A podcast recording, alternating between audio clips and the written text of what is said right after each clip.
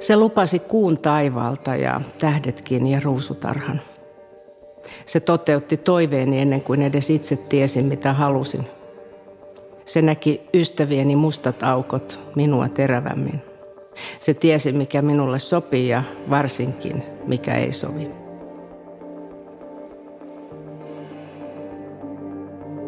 Sen kanssa keräilen yhä palasiani.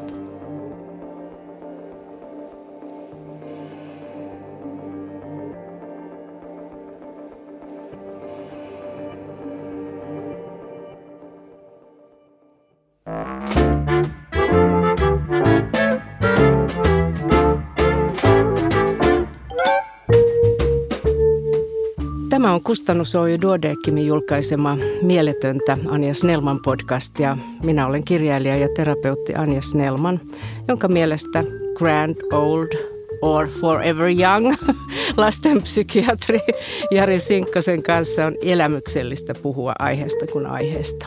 Ja tällä kertaa erityisesti psykopaateista. Tervetuloa Jari. Kiitoksia.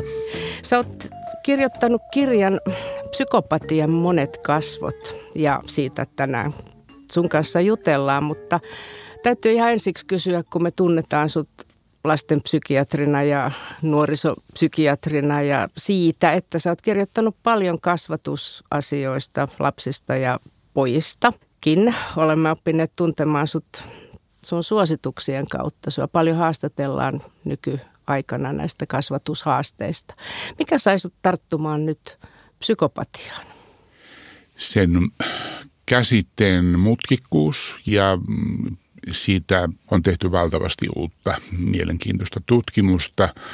Ja sitten kun olen lukenut niitä ja seurannut vähän tätä, mitä nyt maailmalla tapahtuu, niin tuota sitten palaa mieleen entisiä potilaita jopa vuosikymmenien takaa, että aa todellakin, mi, miksi tämän lapsen tilanne oli niin mielettömän haastava ja, ja miten siinä tuntuu, että me, me tuota, hakataan päätä seinään, miksi ei tapahdu mitään, niin nyt, nyt sitten on tutkijat puhuneet nyt jonkun aikaa lasten tunnekylmyydestä.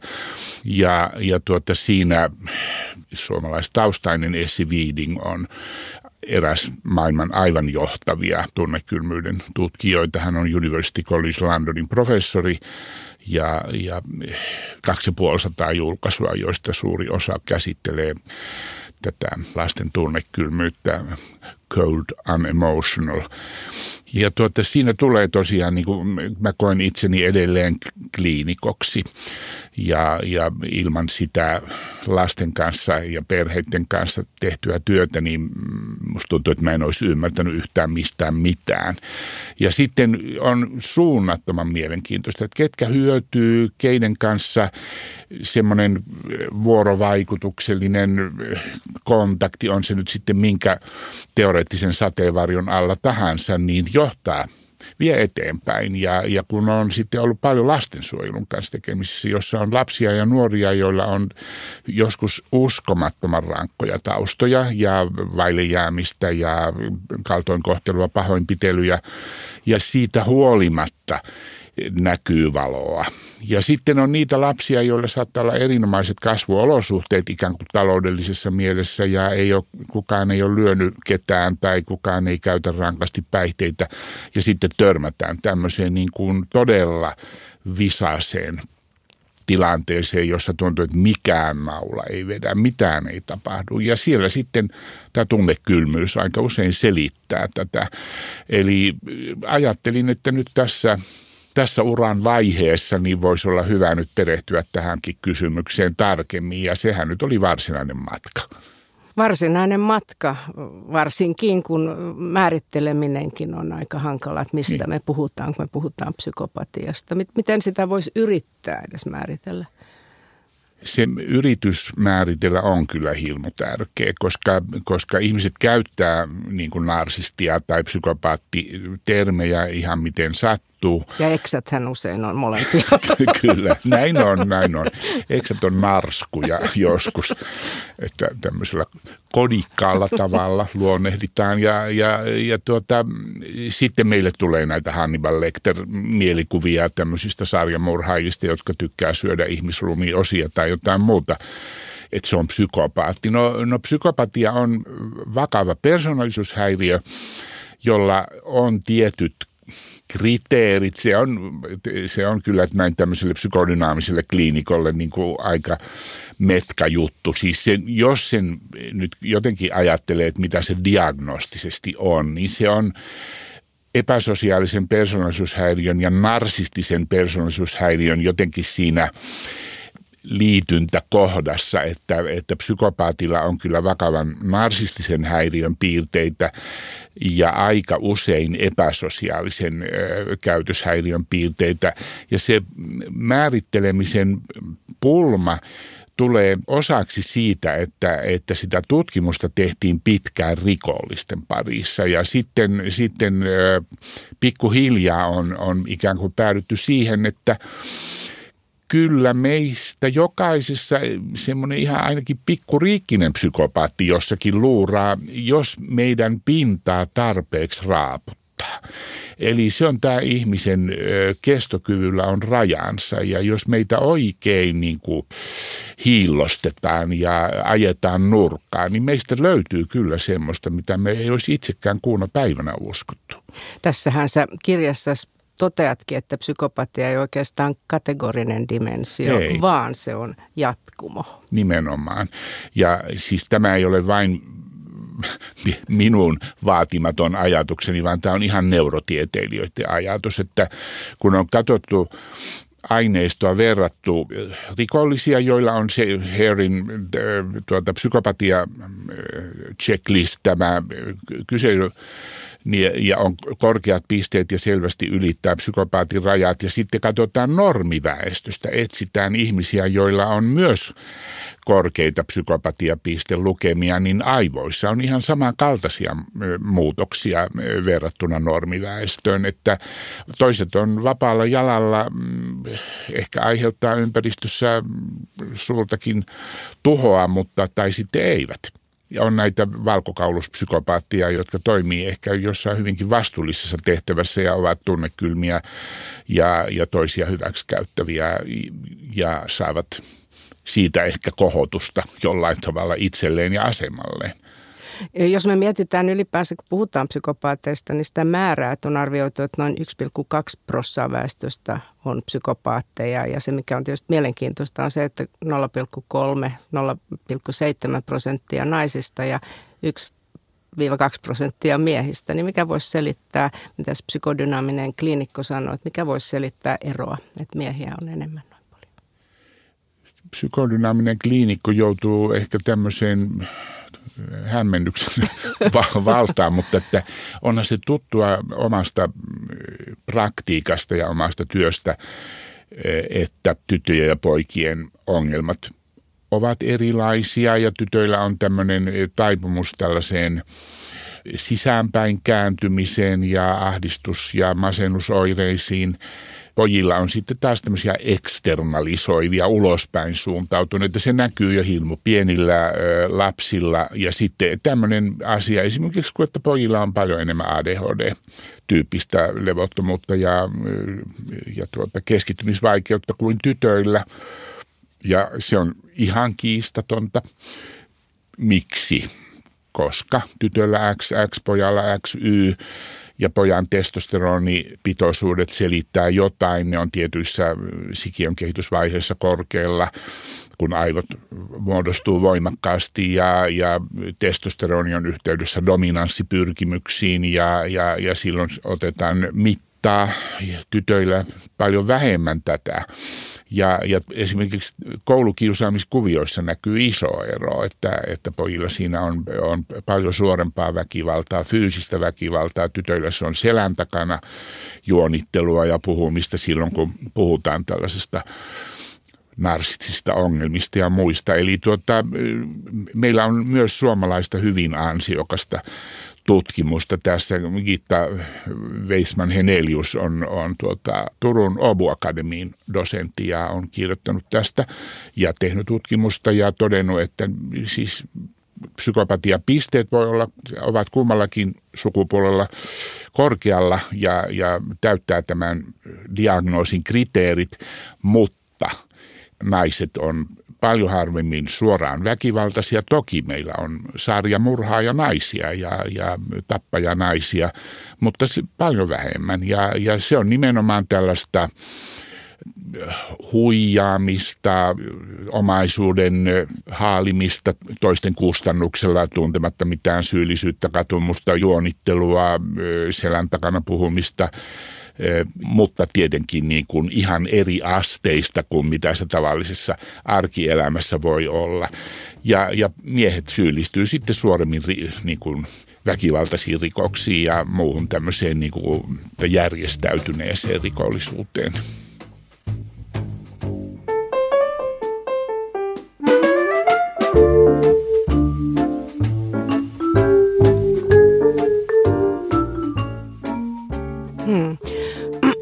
Tässä puhutaan psykopaateista ja sekin sanot, että tätä tutkimusta on enenevässä määrin meillä ja muualla.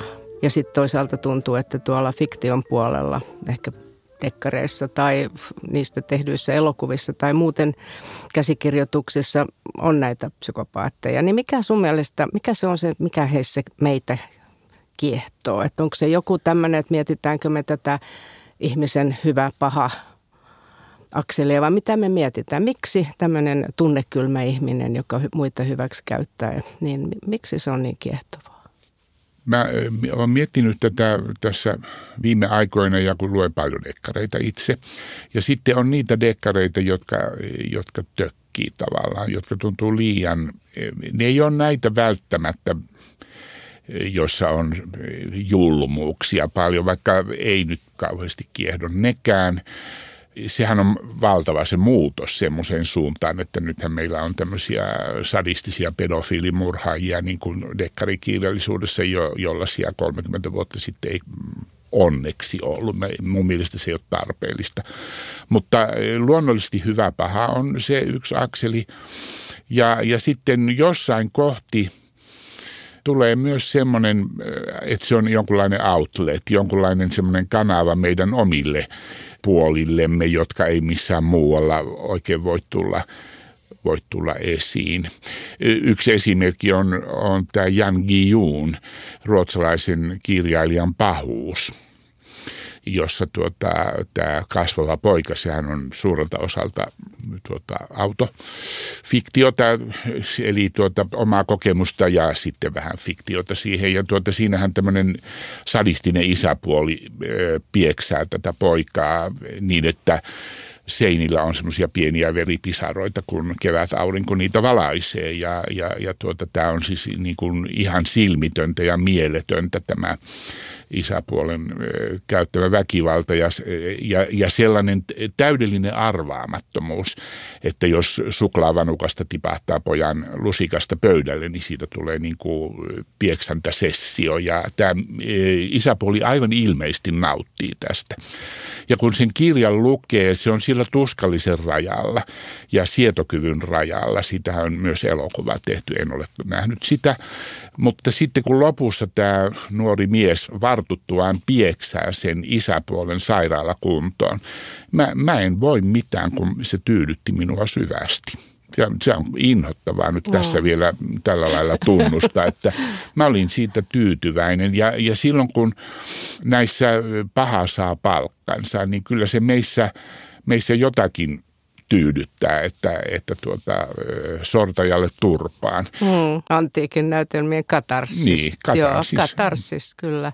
Tämä Giu oli musta erittäin hyvä esimerkki tuosta ja tämä sun outlet ajatus myös, että nyt kun rupeaa itsekin miettimään, niin sitä saa purettua jotain varmasti joka ikisessä kerrassa sitten, kun, varsinkin kun sen katarttisen kokemuksen saa.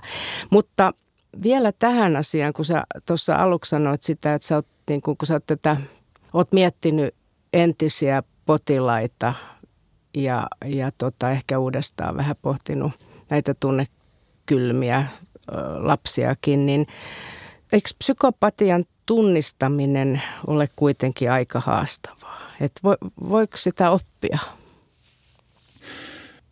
Ihan älyttömän hyvä kysymys siksi, että lastenpsykiatriassa varsinkin meillä on, me ollaan hirveän vastahakoisia näkemään jotain tämmöisiä hyvin ikään kuin huolestuttavia. Me halutaan nähdä pikkusen ehkä ruusunpunaisten lasien läpi lasten ja perheiden ongelmat ja, ja tuota, on tullut vastaan sellaisia tilanteita, joissa, joissa tuota, tulee mieleen yksi poika, joka tykkäsi naurata eläviä linnunpoikasia puuhun.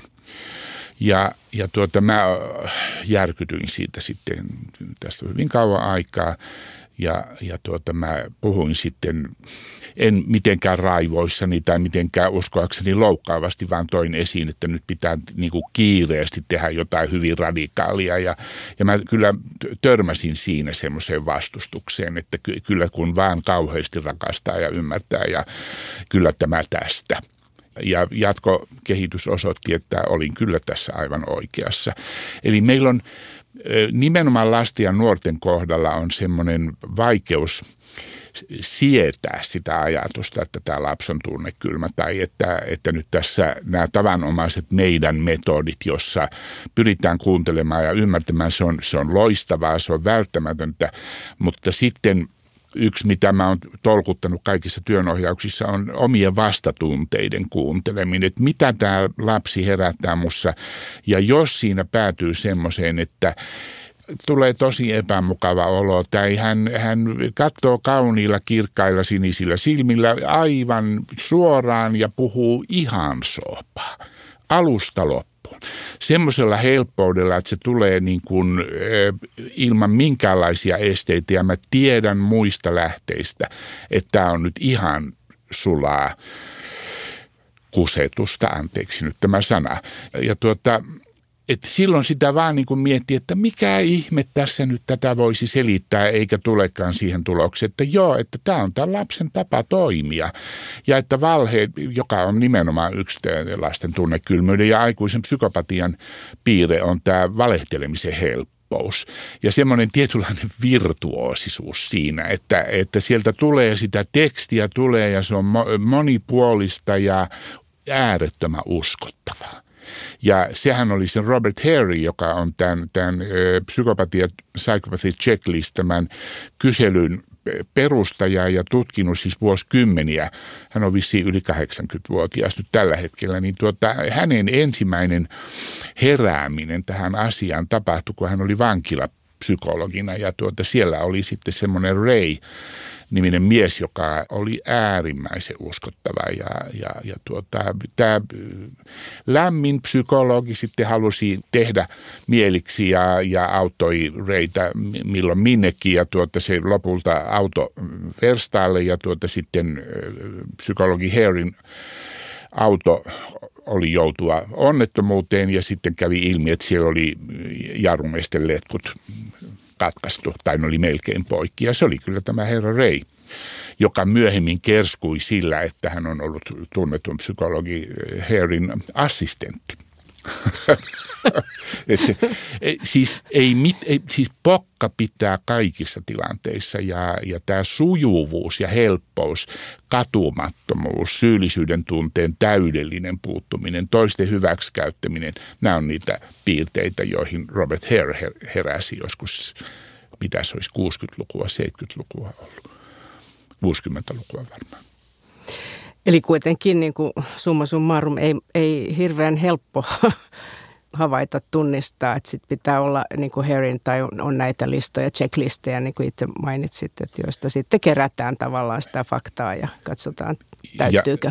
Ja, ja, ja tuota, aiemmasta historiasta ö, opettajat on aika hyviä tässä, kun kysytään, että esimerkiksi koulukiusaamiskuvioista, tai mä oon nyt puhunut useammassa tilaisuudessa opettajille mm, myös lasten tunnekylmyydestä, ja se on kyllä semmoinen tunne, että siellä melkein näkee lampujen syttyvän siellä, siellä että, että luokalla on juuri tällainen lapsi, joka, joka tuota pyörittää sitä sirkusta, joka saattaa olla pitkäkestoisen kiusaamisen primusmoottoria, joka hirveän taitavasti vetäytyy siitä. Hän ei itse asiassa itse tee mitään, vaan panee toiset tekemään ja, ja tuota, nauttii.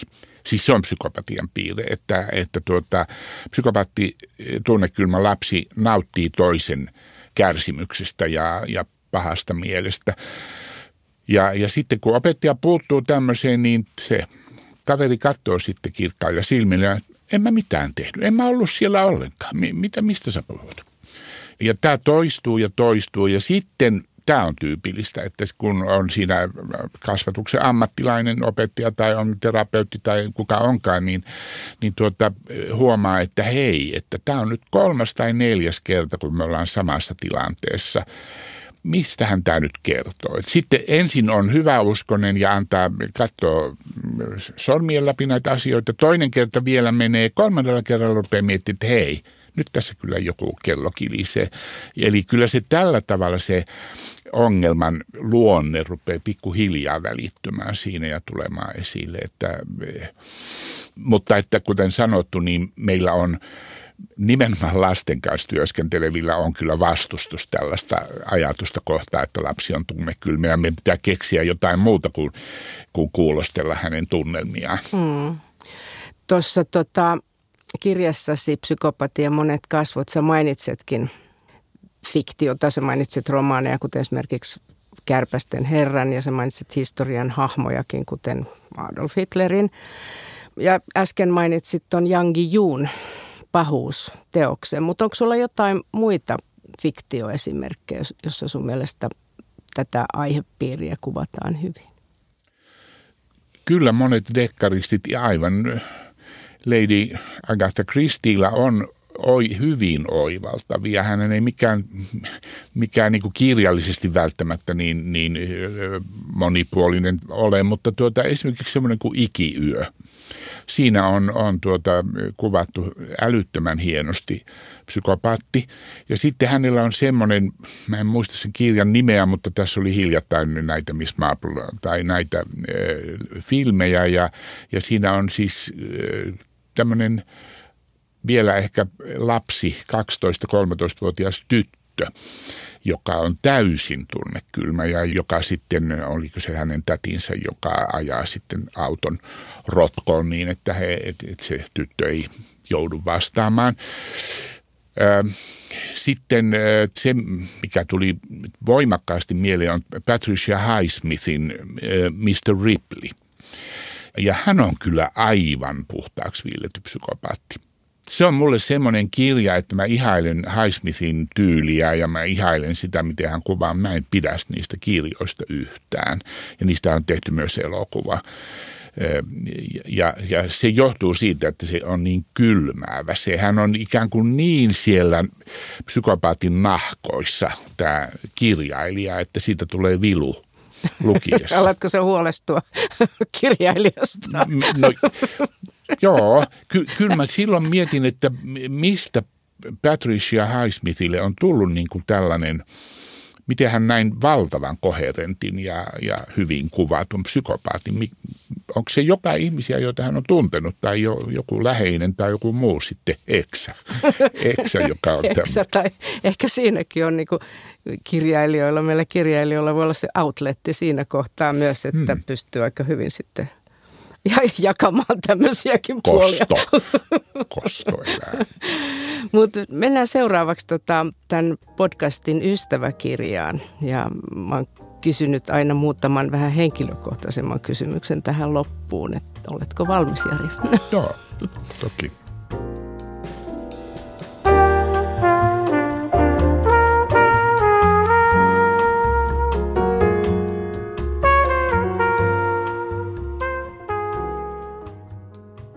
Ensimmäinen kysymys, että millaiset asiat sua kiinnosti, kun sä olit kouluikäinen, sanotaanko vaikka siinä lukiovaiheessa, vähän murrosien jälkeen?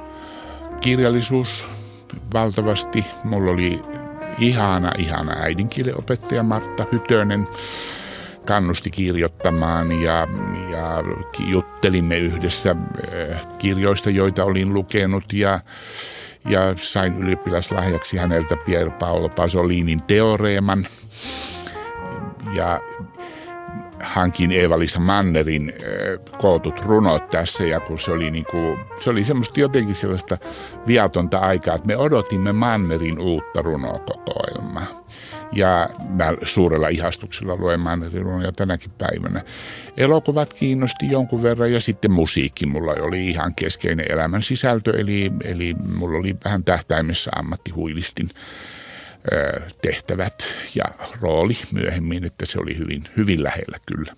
Nousiko sieltä, niin kuin, no Mannerin runoista voi ehkä ajatella, että se ihmismieli kiinnostaa, ne on niin kovin, kovin hienoja, että oliko sulla tätä psykologiaa tai lääkärin tai jotain muuta tämmöistä ammattia mielessä? Tuota psykologia, siis mä luin nämä Freudin teoksia käännettiin suomeksi, niin, niin siihen aikaan niitä tuli sitten pari ensimmäistä unien tulkinta- ja johdatuspsykoanalyysiin arkipäivän psykopatologia, niin ne, mä kyllä luin sitä mukaan, kun niitä, ne ilmestyi. Ja, ja tuota, hämmä on jälkikäteen hämmästellyt, että mä en, en sitten hakenut opiskelemaan psykologiaa – vaan, vaan tuota, lääkikseen, jonne mä en päässyt heti ja sitten mä oon opiskellut Sveitsissä lääkäriksi.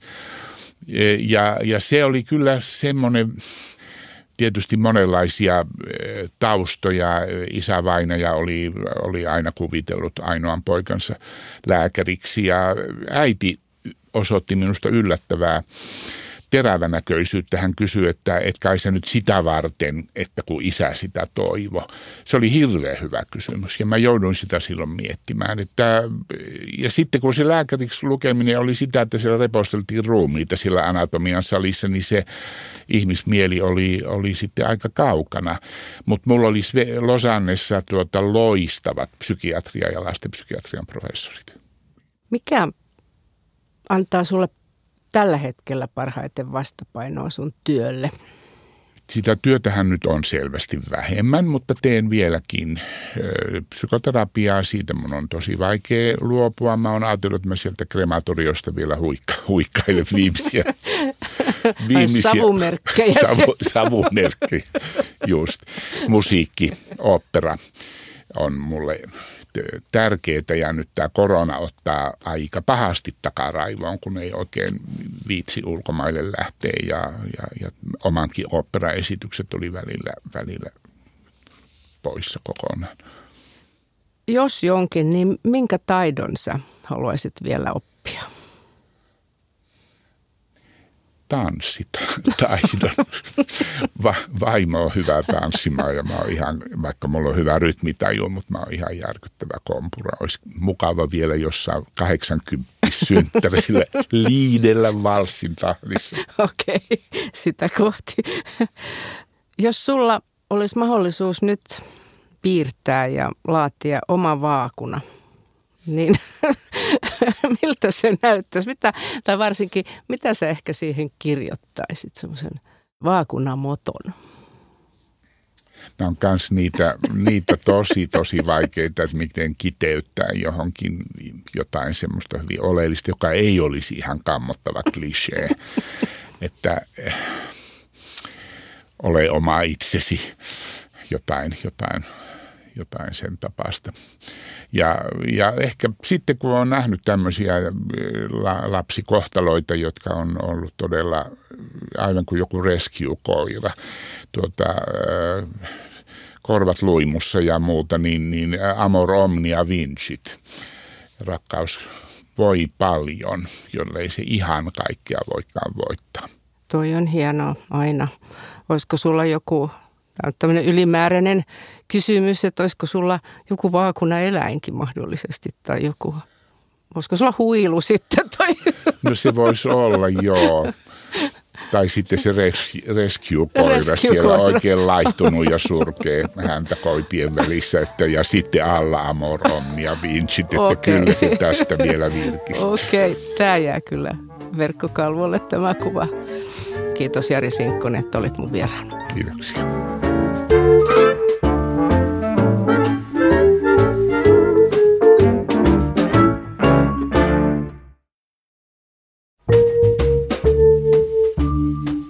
Tässä mieletöntä Hanja Snellman podcastin jaksossa me ollaan juteltu Jari Sinkkosen kanssa psykopatiasta. Tämän Jari Sinkkosen uuden teoksen Psykopatian monet kasvot pohjalta. Voit ostaa tämänkin kirjan myös Duodekimin verkkokaupasta osoitteesta duodekim.fi.